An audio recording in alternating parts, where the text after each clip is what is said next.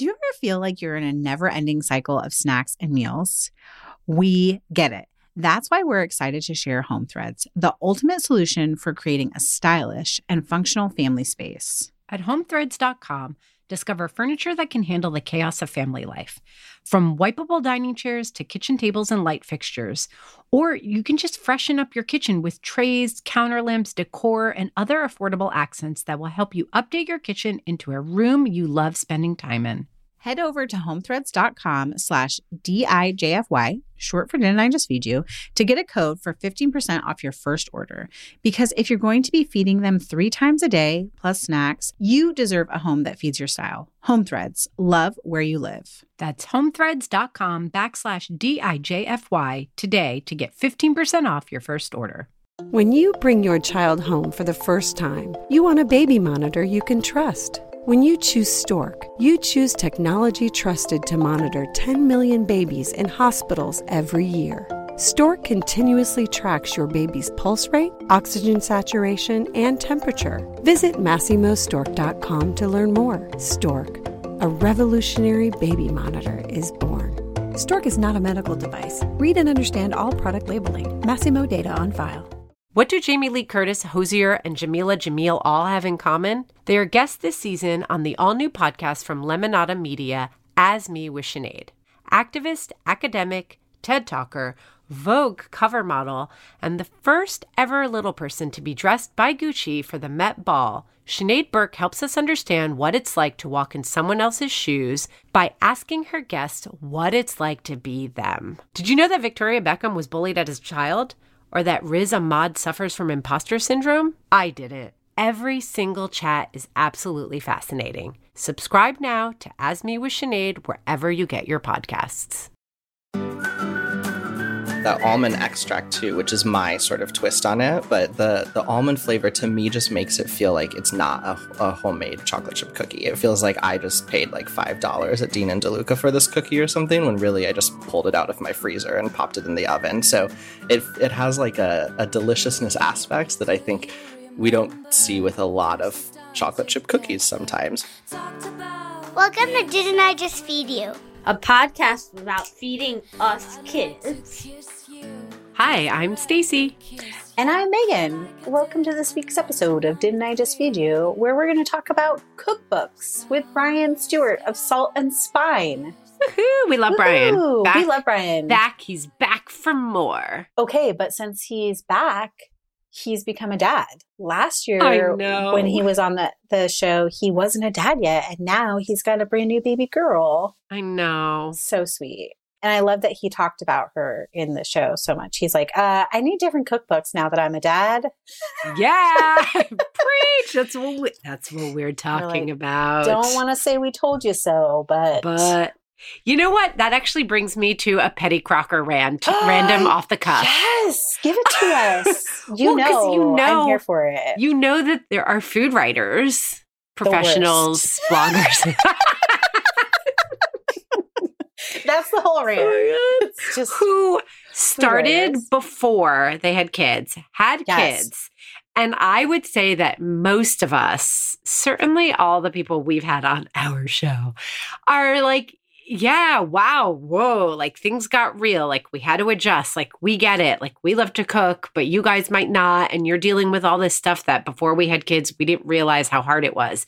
There are a few outliers who now have transitioned into writing about kids, but mm-hmm. still have the same attitude they had before they had kids. Like, oh, you guys, it's so easy to put together a quiche from scratch. Like, what's the big deal? If I can do it with my kid or two kids, so can you. And it's like, you know what? F you. That's what I have to say about that. Like, like I mean, I know pretending not to sweat while you make that quiche yeah. and like scream at your children. And dude, by the way, like, yeah, I'll I'll do that with you. You want to be on a competitive cooking show with me? No problem. Like, I know what you're talking about, but like, we're not creating content for each other. Like, I don't. Yeah give a crap if you have my book or you think what I talk about on my podcast is like crap or low rent or whatever. Like, we're here to service parents. And like, if that's not why you're here, why did you transition? Like you had a perfectly good career just talking to like foodies or like more expert cooks or whatever it is. Like stay in that lane. If you're going to come over here into the family space, like be real. There you Mm. go. Stay in your lane. Also, not every meal has to be a five star meal. I mean, give Sometimes me a break. it's hot dogs and tater tots on a sheet pan. Oh my God. So I showed my kids. Okay, so Meghan's talking about something she shared on our joint Instagram, which we are at Didn't I Just Feed You on Instagram? Yes, and, And individually, side note- Stacy is at Stacy Billis, and I am at Meghan underscore Splawn.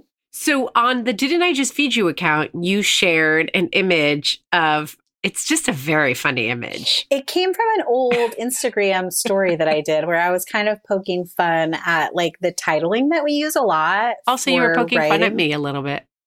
No, I I don't like I know you love hot dogs and I feel neutral about hot dogs and so it's always like a funny point for us but like we do these we do these recipes where it's like one pan five ingredient 20 minute meals and I and it's always like beautiful food still right it's kind of like what you're talking about Yeah. we're still making beautiful food but we're just like trying to make it fit into weeknight cooking window and I had tater tots and hot dogs on a sheet pan and like hilarious. jokingly titled it, Here's a one pan 20 minute dinner or something like that Also- on our Instagram. Do I have a dirty mind or like was there something like loosely phallic about the whole thing? I mean, The dogs and the tots.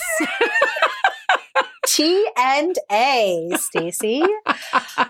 Oh well, my gosh. Isaac I now saw the like, have photo. to look at it and be like, Yeah. it? No, look, I thought they were just penis and balls personally, but maybe it was penis and boobs. I don't know. I I do have two male children, and they are in that age frame where everything is. Yeah. That's Well, no. Isaac saw dinner. Straight up, Isaac, like for the last few days, has been like, oh, I'm really craving tater tots and hot dogs. I'm like, I have never purchased, as you guys know, because you all listen to the tater tot episode. I've like never purchased tater tots for our home. I'm like, really? Like, where? What? You're craving tater tots and hot dogs?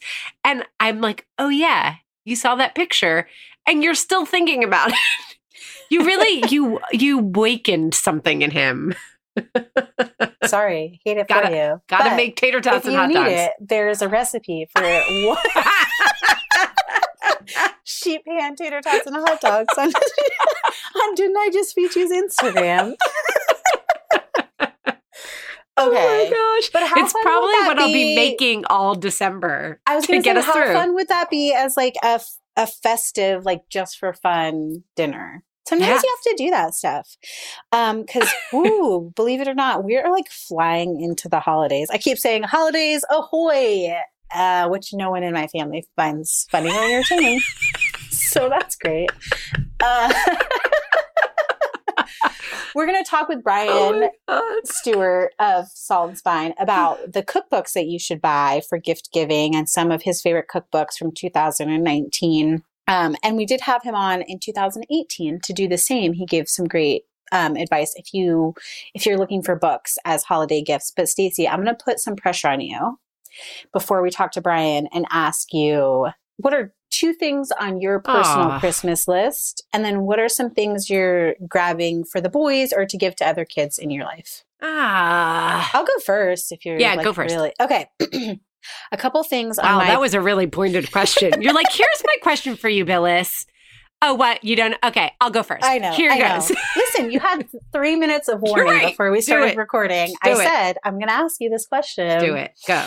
Okay, for myself, I want a cake tester, which is like an inexpensive little tool that like OXO makes or Wilton makes. It's basically like a metal skewer with a great little grip on it. It's awesome for testing cakes, but you can also use it when you're like cooking fish to see how done your fish is inside by like putting the cake tester in it and then pulling it out and feeling what the temperature is. So that's like a little stocking stuffer thing that I want. Remember last year when I was like, I really want a milk frother for Christmas? Yes, I do. And I was like joking around that everyone was going to get me one. And the only person who bought me one was my husband, Brian. And he bought like the cheapest one possible. yeah, it's already broken. So I'm putting a milk frother, a different one. I want the one that you have, which we should share in stories.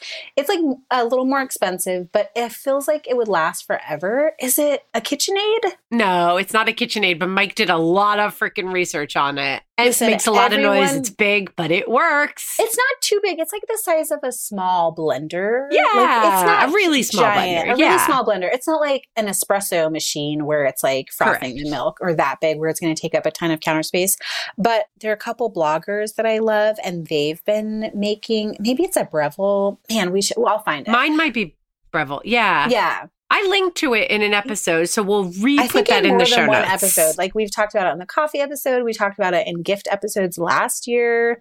So that's like high on my wish list. I definitely want a real deal coffee frother, but also because you can make hot cocoa and stuff in it too, or matcha lattes or chai tea. Oh my gosh, can I tell you, speaking of hot chocolate, let's give a shout out to our former guest, Shauna Sever. Oh, we yes. actually mentioned her in with this Brian, episode with she has a new cookbook out. Yes. On her Instagram, she shared a recipe from one of her older cookbooks for malted milk white hot chocolate or something. I don't remember what she called it, but it was basically a white chocolate hot chocolate with malted milk powder.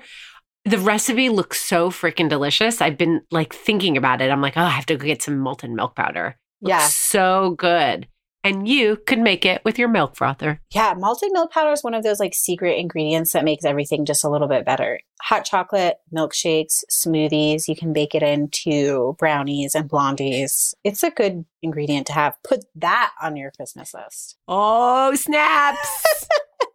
Um, I don't oh, I do know what the kids are getting, but I wanted to share this thing, this idea. My friend Emma does this really smart thing where every year they do a theme for everyone's Christmas presents. So this year they're doing um camping theme and it like they're buying like everyone's getting a new sleeping bag, they're buying a family tent, they're buying like all the little things so that next year they can do um adventures. And in the past they've done like art themed Christmas or like travel themed Christmas. And I just think that's really fun. So even though I don't know what I'm getting my kids, I just wanted to share that idea with you.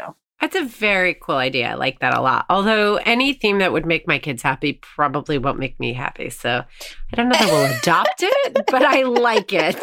Just an idea, not for you, for anyone. Okay, now the pressure's on, Stacey. Just one So- thing that's on your gift list. I don't know what to buy you for Christmas. Oh so- no, the one thing on my gift. See, this is my problem. Everything I always want is very expensive because I'm basic and I like to be fancy.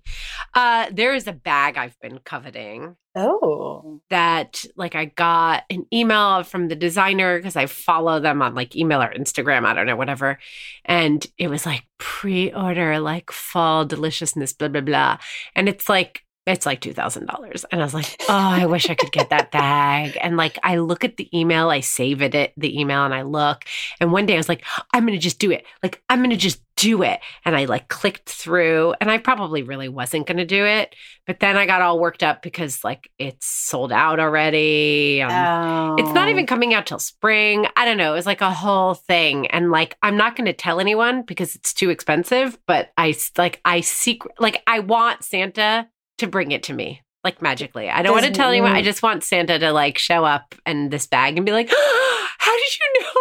Oh, Wait, does Mike know? no, Oh, I'm not. I, it's, that it's, it's excessive. okay. I also really need a KitchenAid stand blender. Really? Mine, after years, we was gifted to me for our wedding. We got married many, many, many, many years ago. many, many.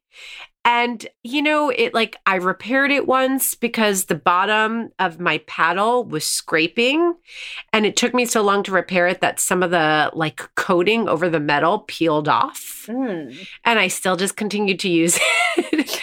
um, but like it's really time. I mean, it's like a, you know, 20 year old stand mixer. Yeah. So that was something that's on my list. I think that's a great thing to have on your list. And that seems more realistic than the bag. Yeah, it is honest for sure. But Santa, do you hear me? Um, and for the kids, I mean, it's the same thing every single year. Isaac just wants sneakers. Yeah. Yeah. So we're So that's we'll see. kind of easy in a way. Yeah, it's easy in a way. And Oliver is always just a delightful surprise and will change his mind like 50 times between now and when I have to buy a gift and then I'll buy something and then he'll probably change his mind 50 more times. So I Wait, really what don't about know. like some baking stuff for him? Yeah, so he does love baking. And one of the things, because also, do you have this thing where like every family member like inundates you with emails and texts being like, what should I get for the kids? Yes. Does it make you resentful? Um, no, I actually kind of like it because then I can control what the kid, what the grandparents gift. Does that make sense? Yeah. It Yeah. drives me bananas. Does I'm like, oh my God, figure it out yourself. Like, I'm so busy. I can't figure it out for you guys. And I never get back to them on time. It takes me forever to get back to them. But they're all like, all the grandparents are retired. And so they understandably, that's how I'll be when I'm their age.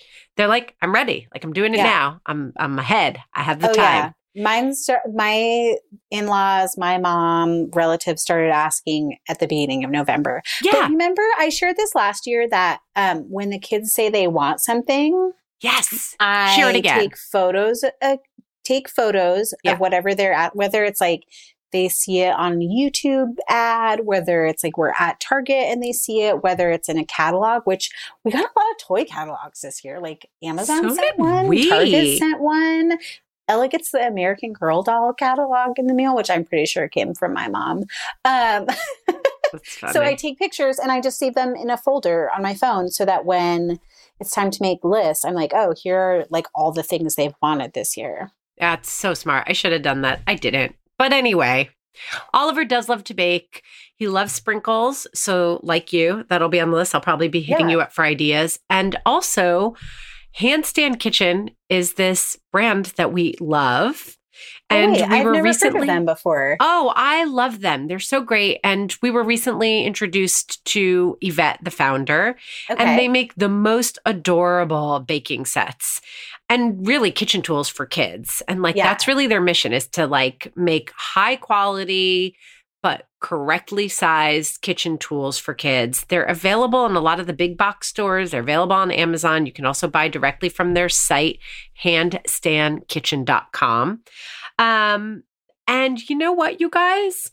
I can't promise for sure, but Yvette was saying that, you know, she loves us. We love her.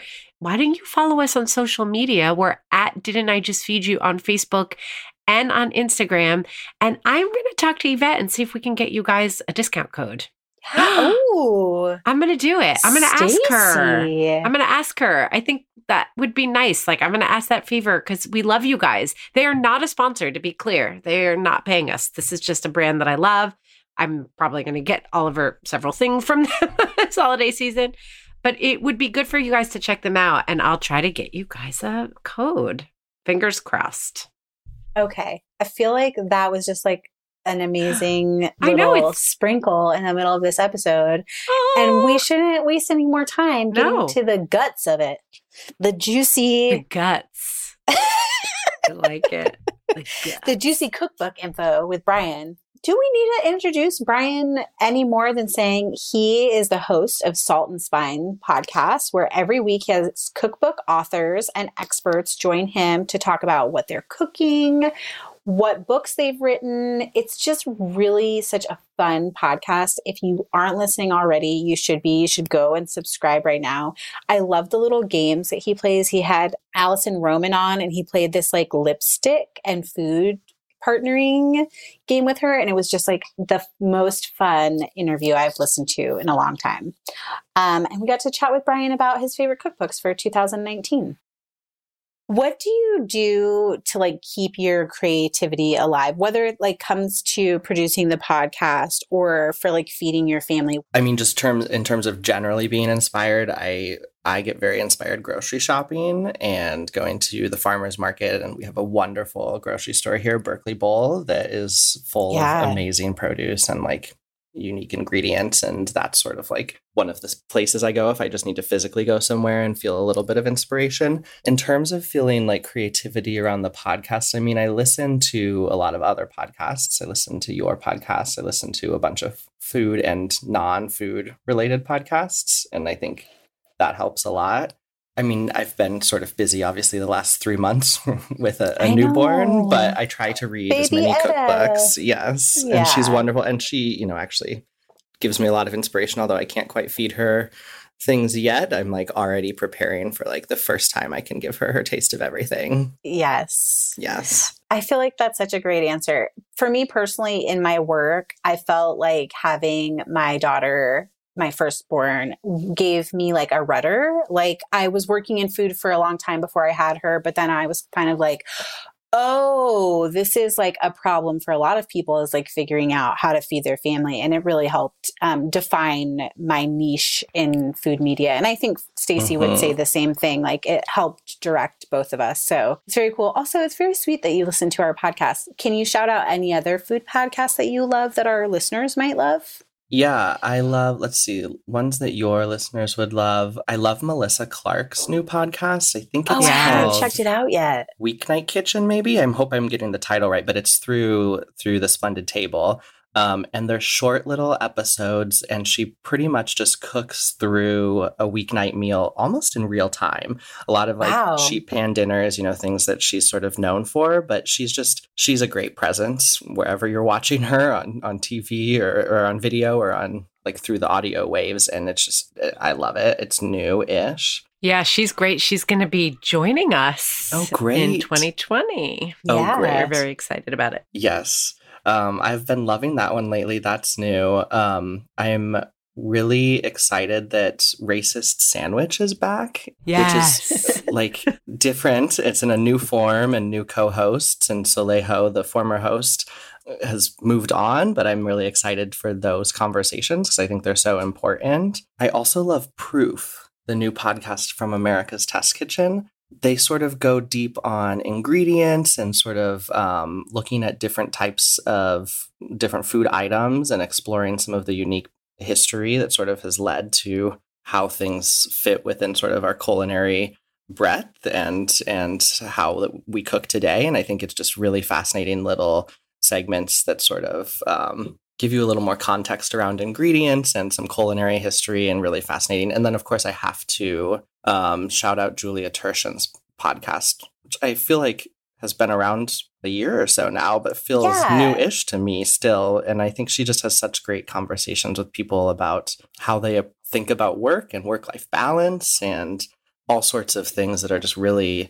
sort of it's a warm warm listen it's comforting and it's deep and it's really nice to see that side of um, food personalities too One of the things I love about having you on is I always think I know how you'll answer, and it's not ever how you answer. And oh really It's still, yeah. I was like, oh, you'll say the food cast, like these bigger, you know, podcasts, and you just came out with great recommendations. So I want to ask sort of like a tricky question, hmm which is. You've bet that you've had another great year of the Salt and Spine podcast. thank you And you've had so many amazing guests talking about their cookbooks. So I Mhm. want to ask it's like a two parter question. What are three of your favorite interviews from the last year since we last had you on?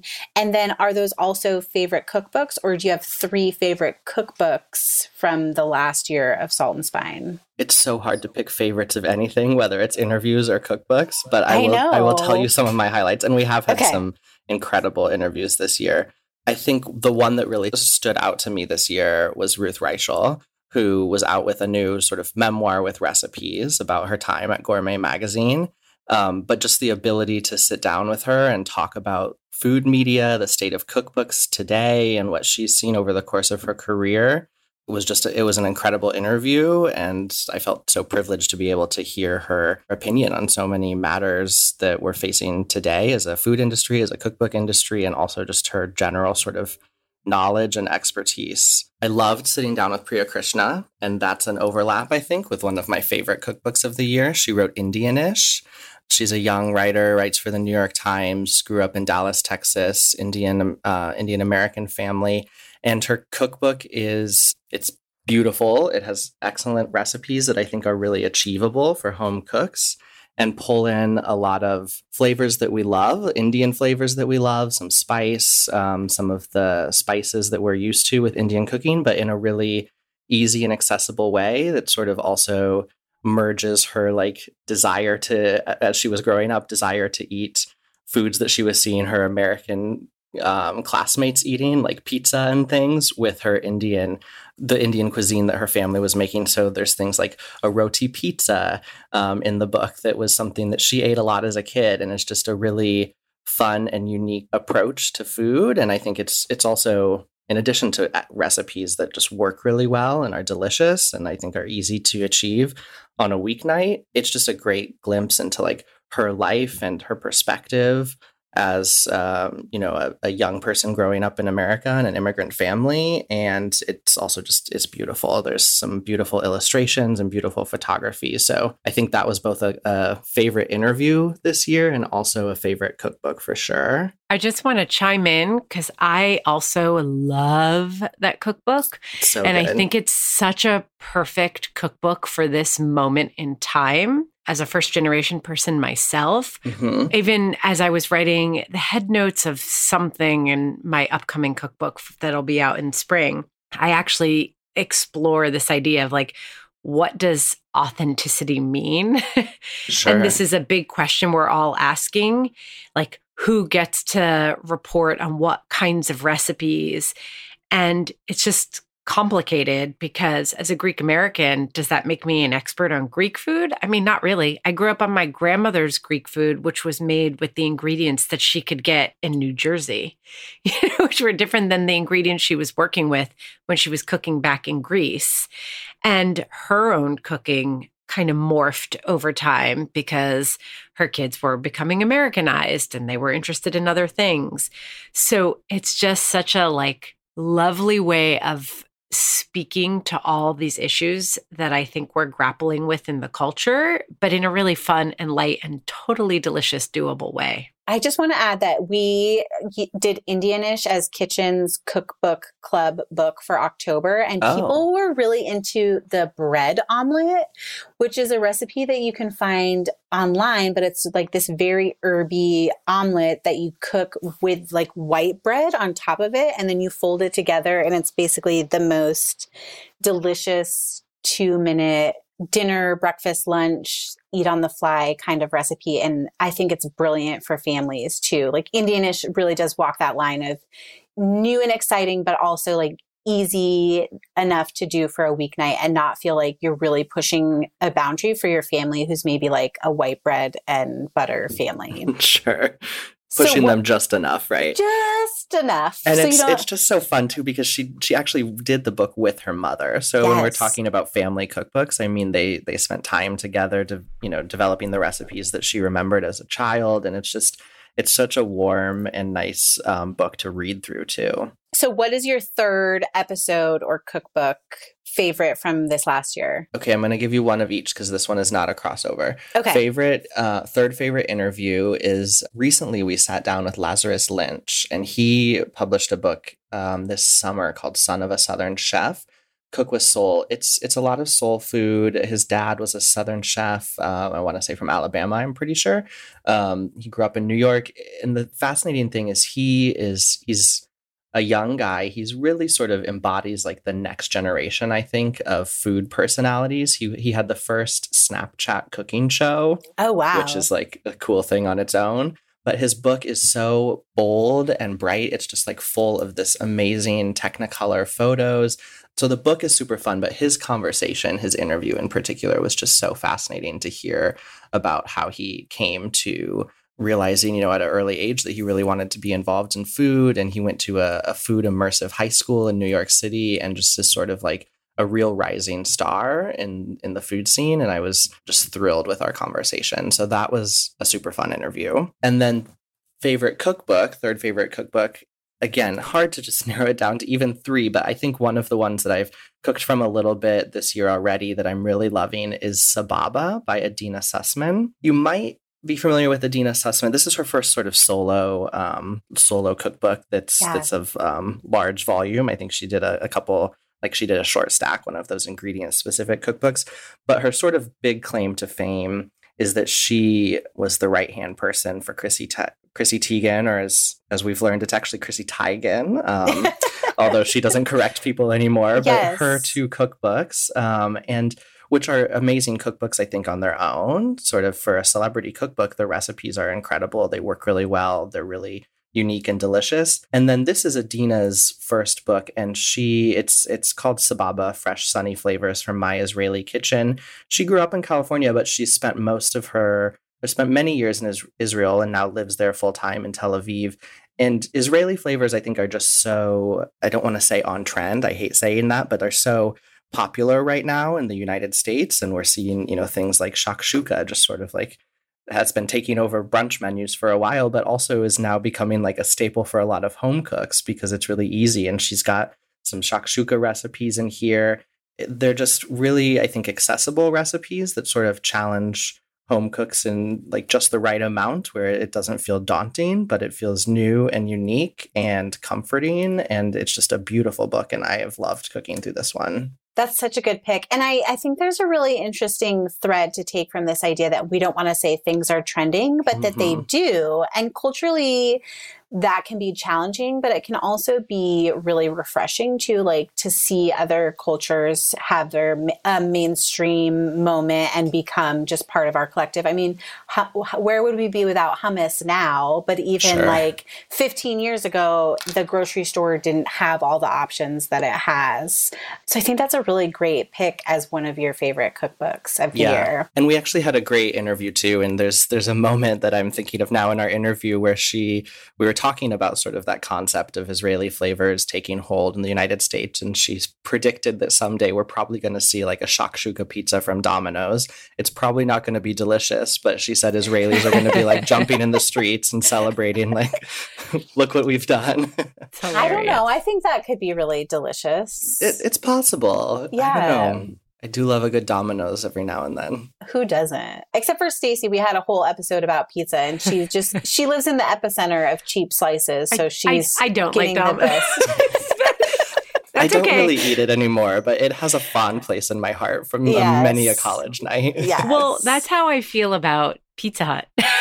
okay, sure. From high school. Mm-hmm. Yeah.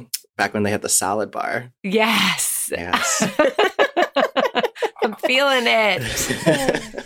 okay, well, I have a one more left field question about you and your opinions before we jump into some picks that you did for our listeners which is for this very moment in time, what's going on culturally, what's going on politically, what the kind of year we're going into politically with an election coming up next year. Mm-hmm. You have a mm-hmm. newborn. Like mm-hmm. when you're just like, oh, what a day. Like, what cookbook are you going to grab off the shelf to make something for yourself? Yeah, that's a great question. I think there are two things that come to mind. One, we love Alison Roman, and her her first cookbook, Dining In, is probably one of my most used cookbooks on just like a weeknight basis. Um, I think her recipes are just great. They're easy. I, there's a couple of them that have become um, real staples in my life, including in particular. There's this cauliflower pasta, and it's actually yes! Yes! you know the one. It's like yes. it goes in the pan with the cream um, the cauliflower sort of breaks down. I don't think it's in either of her cookbooks. Actually, I don't I think either. it's just it's from the New York Times but it Mine, is my yes yes go-to weeknight recipe especially when people are coming over i'm like just throw some cauliflower pasta on so, so i delicious. did a version on my personal um, instagram stories because oh, okay. my nine-year-old is obsessed with this recipe it's and so good it's so good and it's so easy so yes yes yes yes and those like pecorino breadcrumbs that mm. are so mm. easy to make but just go on top so so alison roman is sort of like my go-to um, source if I just need to like feel comforted by some the act of cooking and the act of eating and like with everything going on in the world that's yep. sort of where i go to the other element there is um, there's a new book out this year called every day is saturday um, by sarah copeland who has worked at a number of food media outlets i think most recently at real simple magazine and I've cooked a little bit from her book, but the real star for me is she has a chocolate chip cookie recipe um, every year I feel like I find a new re- cookie recipe from a cookbook that I just can't stop making. This year it's hers, and it's a melted butter, wooden spoon, one bowl situation.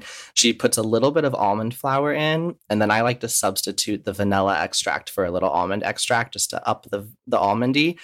Uh, flavor, but it makes three dozen cookies, which freeze the dough freezes exceptionally well, and you can just bake them off. And I, for the past like basically ever since I had a newborn, have not gone a week without having a stockpile of those in my freezer. And my wife and I can just like pop two chocolate ch- chocolate chunk cookies in the oven, and Yes. it's perfect. Yes. I love those choices. I feel them. I feel them deeply.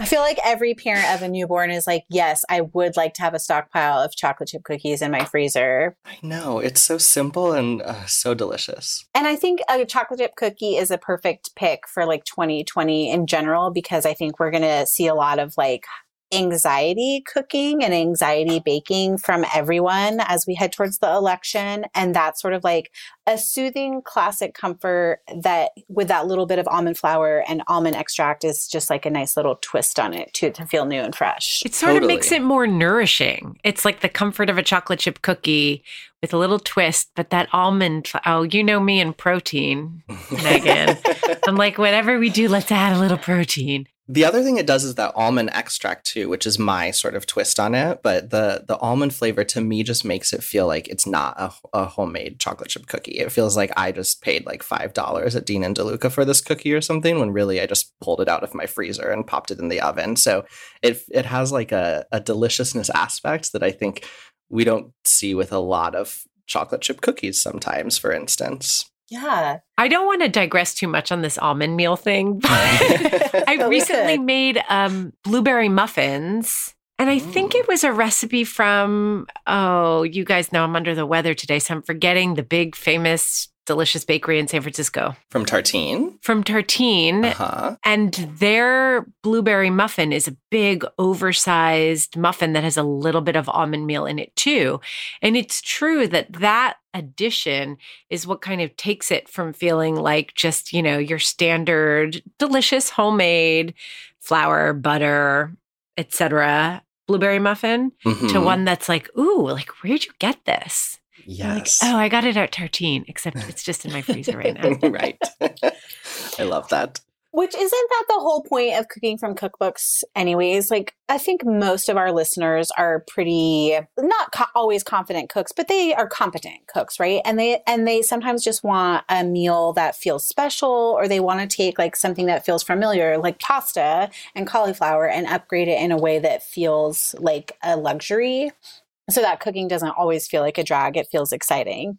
So I think our first category that we'd love some cookbook recommendations, Brian. Yes. Because you're our resident cookbook expert by default. Oh, thank you. I don't know if I am worthy of the term expert, but I'll take it. Is cookbooks you would recommend for people who say they don't like to cook? Ah, yes. Okay, a good a good challenge.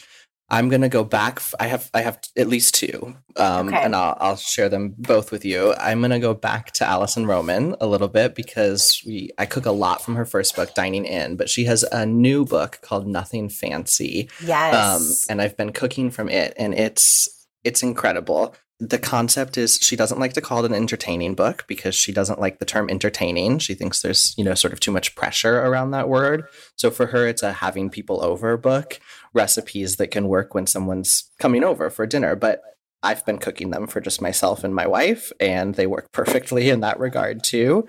Um, there's a chicken stew in here that I'm I've become obsessed with recently. It's almost like a um, the flavors of sort of like a khao soi, but it doesn't have noodles. It has chickpeas instead, and there's some uh, bone-in chicken that just slow cooks in this like really slightly spicy uh, but really flavorful coconut milk broth and you top it with some roasted peanuts that give it this like great crunch. It's so easy you just pop it on the stove let it simmer for like 45 minutes and it's so delicious and warming. She has a lot of great salads in here but i think it just feels inspiring. Like if you're a person who's not really motivated to get into the kitchen i think we've seen Alison Roman in particular seems to have a way with convincing people that they can do it and that recipes are accessible and that you know you can up the ante a little bit by just playing with some particular spices or ingredients and making dishes that just like really wow you or wow others.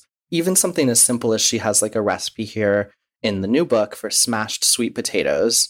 Um, so a baked potato, but a baked sweet potato, and she just smashes them and drizzles some maple syrup on them, some sour cream, and a little bit of citrus and olive oil, and it's just like it's beautifully plated. It's so simple. It's the easiest thing, you know, on Monday night, grab a sweet potato on the way home and everything else is in your pantry.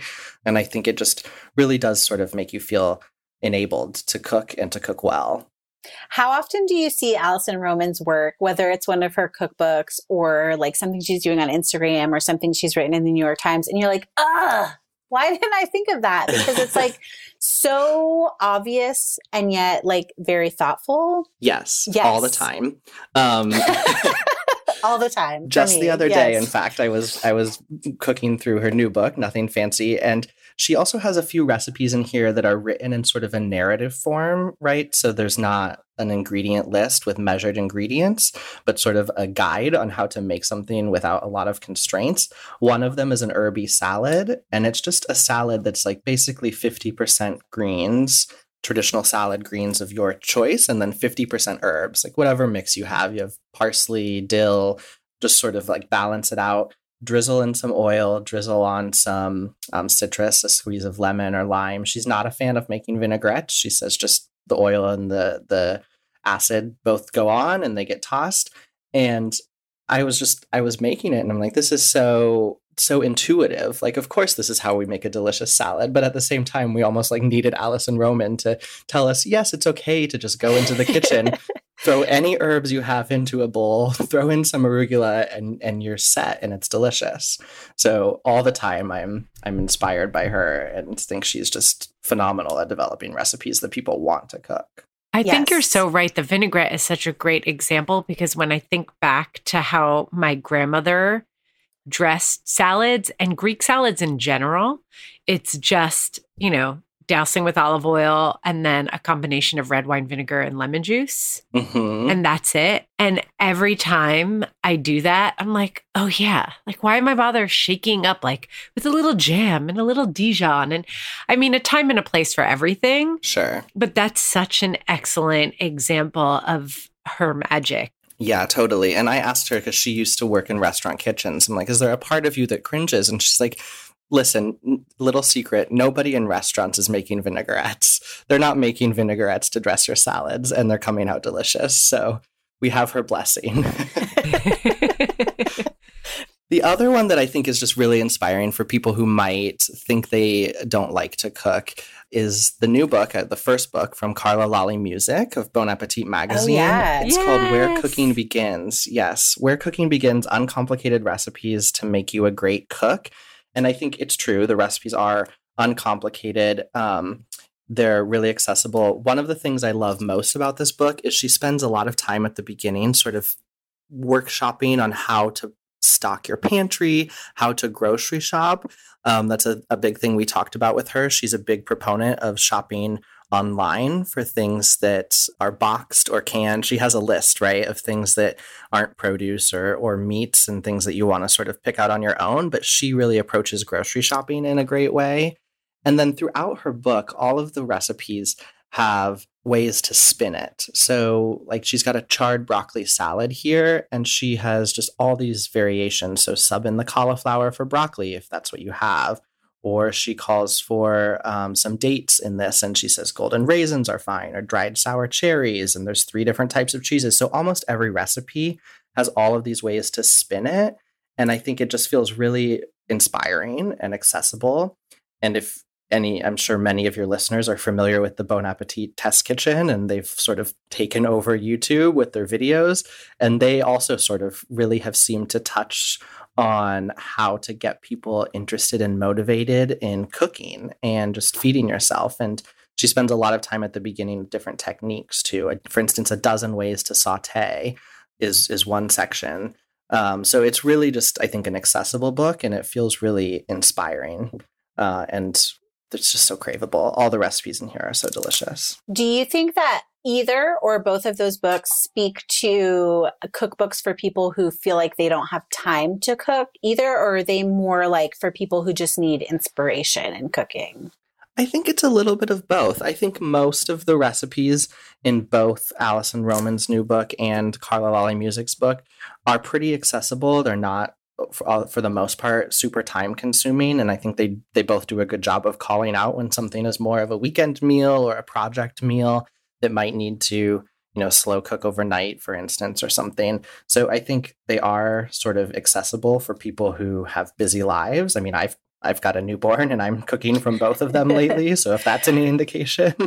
but I think yeah, they they sort of thread that line between being inspiring for people who might want to spend more time in the kitchen and they're not and also for people who cook a lot at home and just feel like they want new recipes and new ideas and to a burst of creativity i think it, it does both of these books sort of do both of those things which i love and it's kind of per- like makes them perfect gifts if people are thinking about gift giving cookbooks okay totally. so this is also along the line this this category is also along the lines of gift worthy books for parents who want their kids to cook their own damn dinner slash kids who are actually interested in cooking or baking. I think some books walk the line of of both, right? Yes. Yes. I love this category. So I have two. I think one um, is great for kids who are interested in cooking um, and especially families who are interested in cooking together. It's called the Pasta Friday Cookbook. It's from Ooh. Allison Arevalo. Yes, I love this one. Yes, oh my God, so, great pull. Thank you. It's so fun. We had her on earlier this year and she she was a blast. Um, she started a mac and cheese restaurant in Oakland, California a while back. She's not affiliated with it anymore, but that's sort of her um, initial claim to fame. She was dubbed the mac and cheese maven, which is the best title you could ever want. Yes. Um, but she, after sort of leaving this restaurant that she had created, she poured her energy into holding these weekly Friday night pasta dinners for anybody um, in her sort of network of people to just come over. She would make pasta and a salad, and that's it. Somebody brings wine. But what she's ended up with then is this cookbook of 52 recipes, because she did 52 of these dinners for different pastas that are all really easy, all really accessible recipes that, like, for the most part, kids and and young kids can get involved with in some way, if not sort of execute entirely on their own, um, and and wow the rest of the family with delicious pastas. And every recipe uses a different pasta shape, which is also just super fun. I think kids love pasta. We all love pasta. Yes. And so playing with different shapes and different sauces um, and that act of sort of like coming together and cooking something that's simple and usually relatively affordable and easy for kids to do it's it's a great book. I think it's it's definitely worth checking out if your kids are interested in cooking. Also i'm a little like wait there are 52 pasta shapes? I want it just to know what all those shapes are. Oh my gosh there's even more than that. She had a list of ones she hadn't even gotten to yet one of which there's a pasta that's actually shaped like little bicycles. Oh. And she's wait she told me she's waiting for a mac and cheese um, recipe that uses that, like a bike and mac. Um, but she has all these great pasta shapes in there. Um, and and I had actually not too hard of a time finding some of them. I mean, she has substitutions, right? If you can't find a, a particularly obscure shape, there's of course other pastas you can use, but it's just fun to sort of experiment with the different shapes. I want to know what the Italians call that because I bet it has a really fun sounding name. I bet it does too. the second book that I think is really great for kids who are interested in cooking this year or cooking together with parents, Jamie Oliver, the, the British chef, has a great new book called Five Ingredients. And it's this big book, and all of the recipes have five ingredients. That's it. And so it's really accessible for like a young person who's interested in playing with flavors because something as simple as like a jar of harissa which might be a new and exciting flavor that you know now we can get at Trader Joe's because it's thanks to the popularity of Israeli flavors is everywhere. Um, can be combined with chicken, and he has some great recipes that sort of use pantry ingredients like that to sort of make things quick and easy and accessible. And he has, I think, five kids, um, yeah. so he knows what it's like uh, as a chef and a father of five. So I think that's a really great one. It's full of cool photos of the ingredients, and it's very photo heavy and it's just super fun. I love that you picked books that aren't necessarily cookbooks for kids. Like America's Test Kitchen has a new kids cookbook this year. That's and right. because I think a lot of times kids who are interested in cooking feel like talked down to that it's like very kiddie recipes where it's like actually there's an entry point for kids to cook that is at an adult level, whether it's pasta or just like simplified ingredients.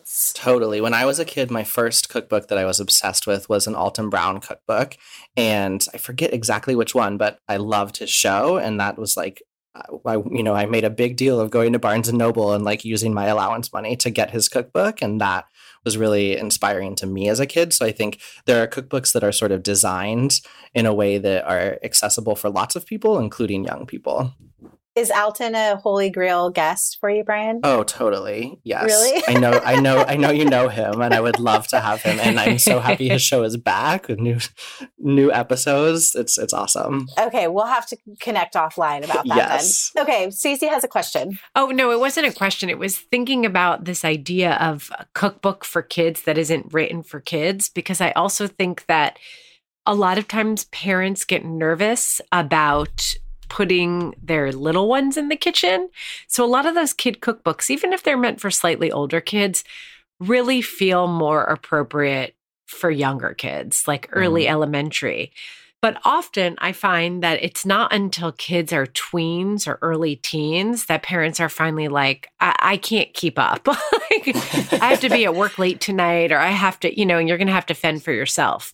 And just thinking of my own nearly 13 year old, even though he doesn't love to cook and hasn't really taken the opportunity to come into the kitchen with me that often, I know picking up a kid-ish cookbook would not feel great to him or exciting. But then he doesn't have the skills yet to grab a grown-up cookbook.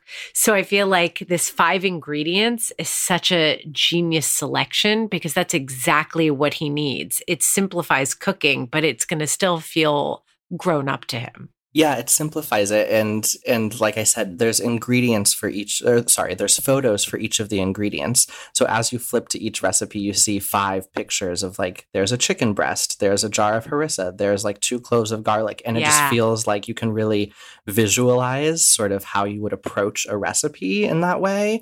And so I think yeah, for someone who's sort of at that stage of being ready to take on a little bit more in the kitchen, it is really great. Okay, I have one last question for everyone. What cookbook is on your holiday wish list? I'll start with you, Brian. Start with me. Okay.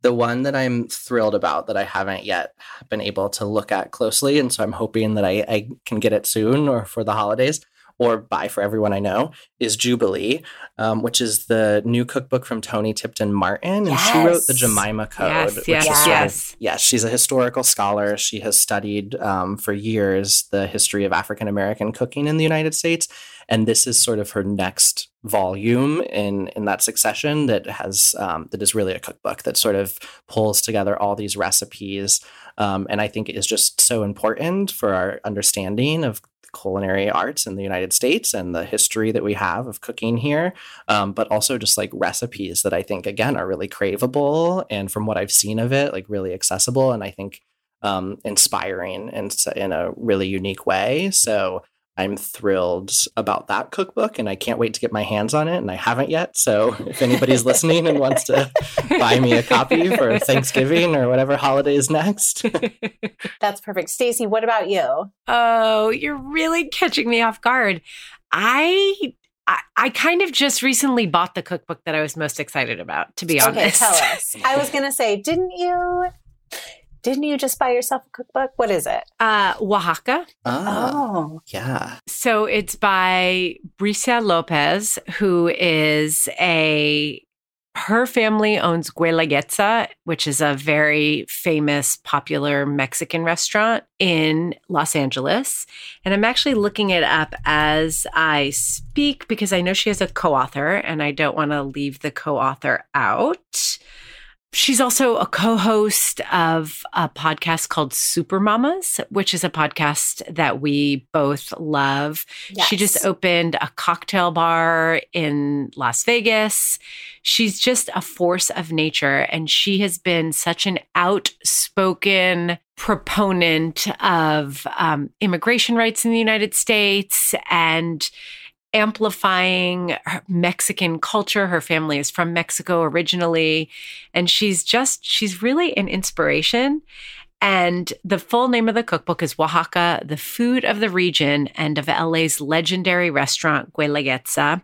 Her co author is Javier Cabral. And it's just so gorgeous. It's big and thick and meaty. And there's some, it's a coffee table cookbook. You know, there are definitely some simple recipes, but then there are also these gorgeous recipes that delve into the history of the dish and Mexico and her relationship to it and beautiful photography.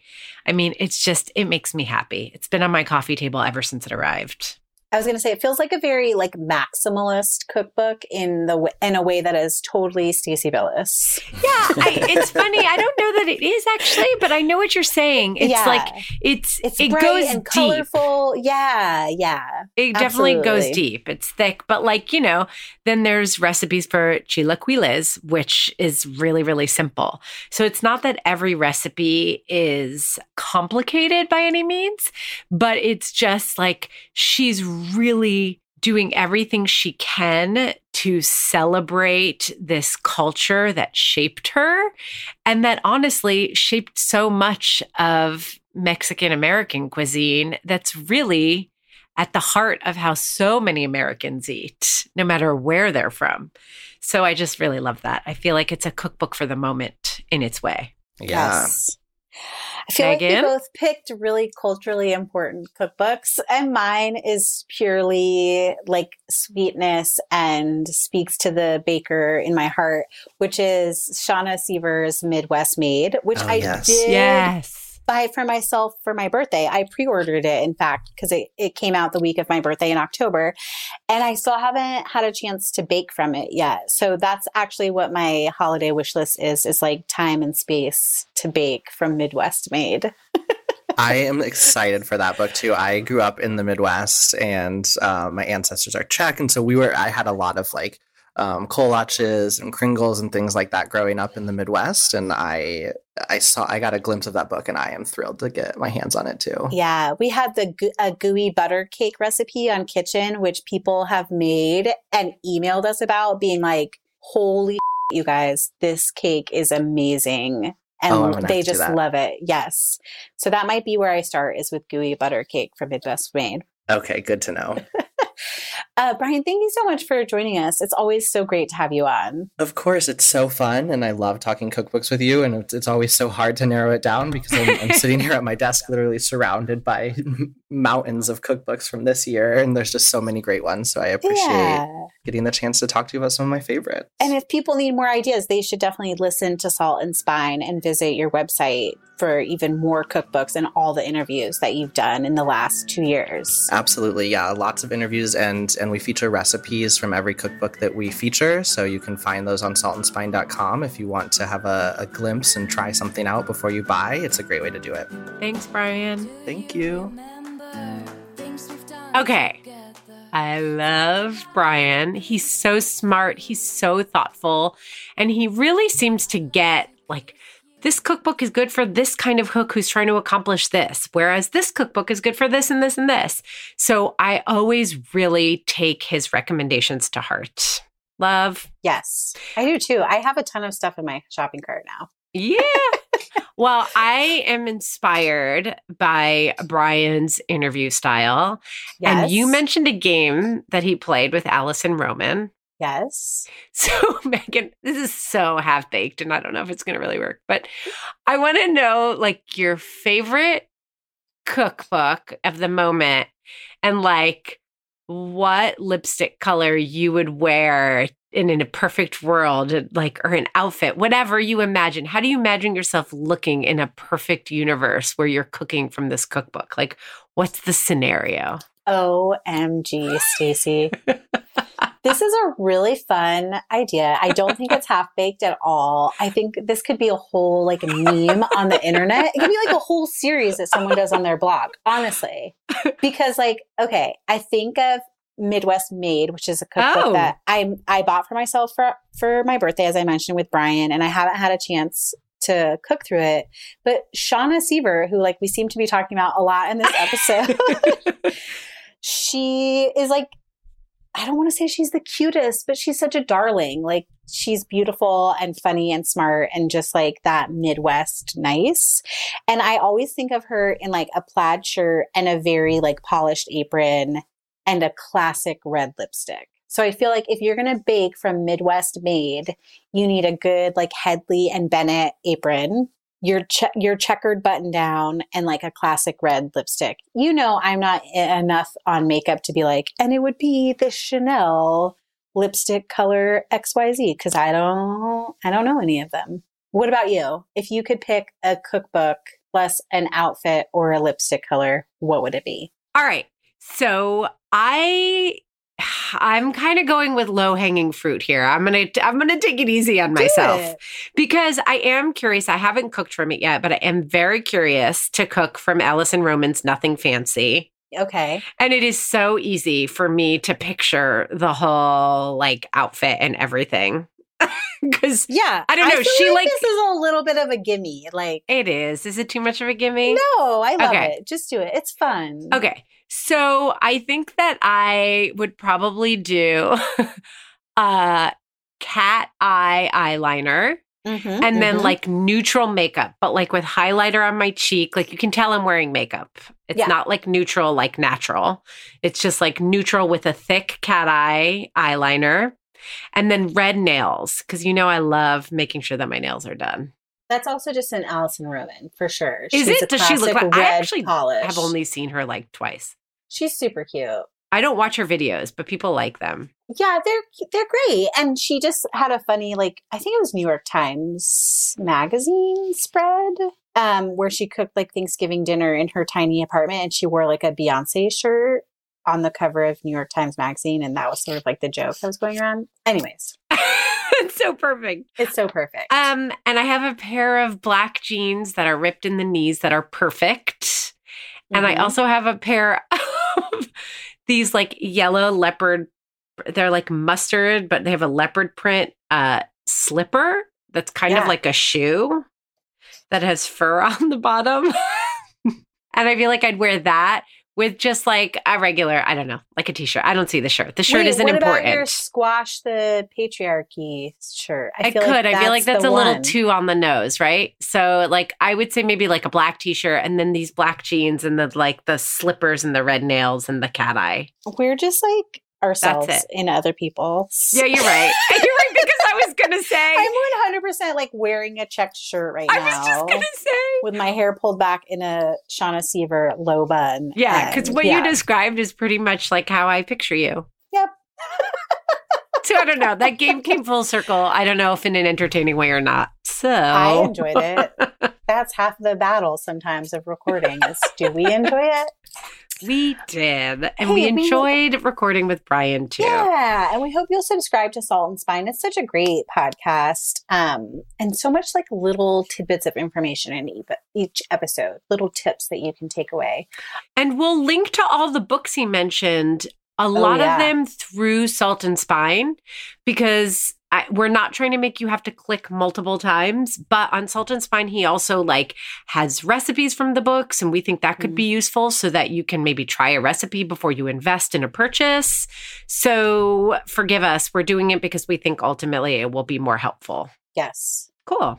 Now we want to hear what cookbooks are on your wish list or what's on your Christmas holiday wish list. It's the winter holidays. Mostly so we can steal your ideas. So we'll start a thread in our listeners group. Tell them where they can find us, Stacie. They can find us as Didn't I Just Feed You on Instagram and Facebook, where you can also join our private listeners group. When you do that, you basically just go to our Facebook page, you see the little word groups, you click on it, and you will be asked a question. The answer is whiskey or painkiller or eggnog or whatever you want to say. That's a cocktail. We want to hear from you. Most importantly, subscribe to Didn't I Just Feed You so you don't miss an episode. And if you like what you hear, which we think you do, tell your friends about us and leave a review on iTunes. We read every single review, and oftentimes we text each other about how awesome they are. They really boost morale for us around here. Our music is Good Old Times by Alex Cohen, provided by Jamendo. A huge, humongous, holiday thankful thank you, big time, to our editors, Jeremy N., Samantha Gatzik, and the entire team at Counterweight Creative. I'm Stacie. And I'm Meghan. Stay sane and well fed until next week. Don't forget to smash all five stars on iTunes. Or leave us a review.